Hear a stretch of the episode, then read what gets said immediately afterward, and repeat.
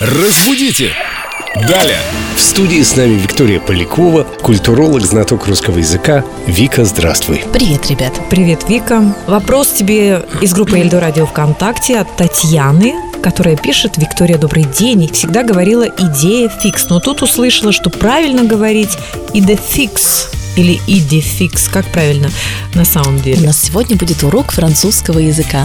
Да, кстати говоря, можно говорить и так, и так. И идея фикс, и идефикс тоже имеет место. Впервые слышу. Это где такое можно услышать? А во французских романах, художественной литературе.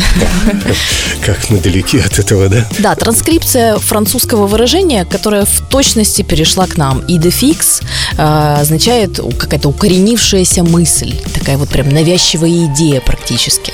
У каждого она есть, наверное, или была в определенный период жизни. Наверняка. С этим понятно, но все же мы привыкли здесь, в России, говорить «идея фикс». Да. Все-таки мы не во французском романе живем, а в наших реалиях. Главное там не ставить дефис, потому что иногда вот почему-то ставят э, его, думая, что два этих слова непременно должны быть с дефисом. Просто так мы думаем, что мы грамотные.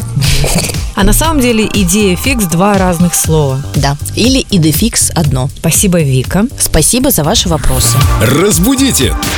Далее!